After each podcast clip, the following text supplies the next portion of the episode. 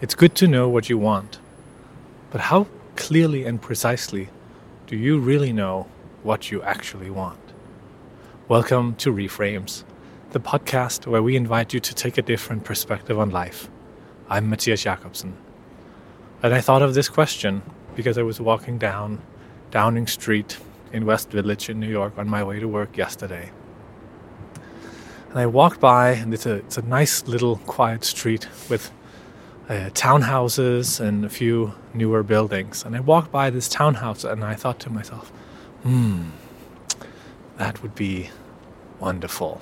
Imagine if we could just live in this nice, probably old townhouse renovated and redesigned by some modern architect. I'm standing in front of one right now. It looks incredible that is something that I really want. That would be incredible. And at first I was like, oh, that's so cool. Like I know I'm I'm really a person who knows what I want and I can articulate it so clearly, you know, like a like 42 Downing Street. That's what I want. I know it precisely. But I think the issue is that you know, this is hardly a unique desire.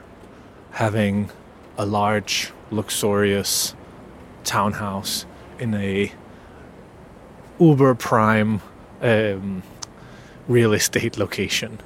I think if you ask virtually any other person who lives in New York, that's 8 million people, I think you would be hard pressed to find a few people that wouldn't want that if they could afford it. So, I think if, if we're trying to understand what we want, uh, I think there needs to be a little bit more than that than just you know feeling an impulse, feeling a desire for something, and then saying, okay, now I know what I want. I think if you a good a good criteria to to add to the list is this question of okay, well, how many other people that are similar to me um, would want that exact same thing? Again, not everybody wants to live in New York. So if you don't want to live in New York, maybe you don't want a townhouse in New York. But for all the people that want to live in New York, a townhouse in Downing Street is a pretty sweet deal. So so if you identify something and you think this is something that I want, is this something that most people want? And then you can you know a, a method you can you can take is you know write down these things as they come up but then check them against this this filter and see how many things do you know that you want that are things that less than half of other people uh, would want.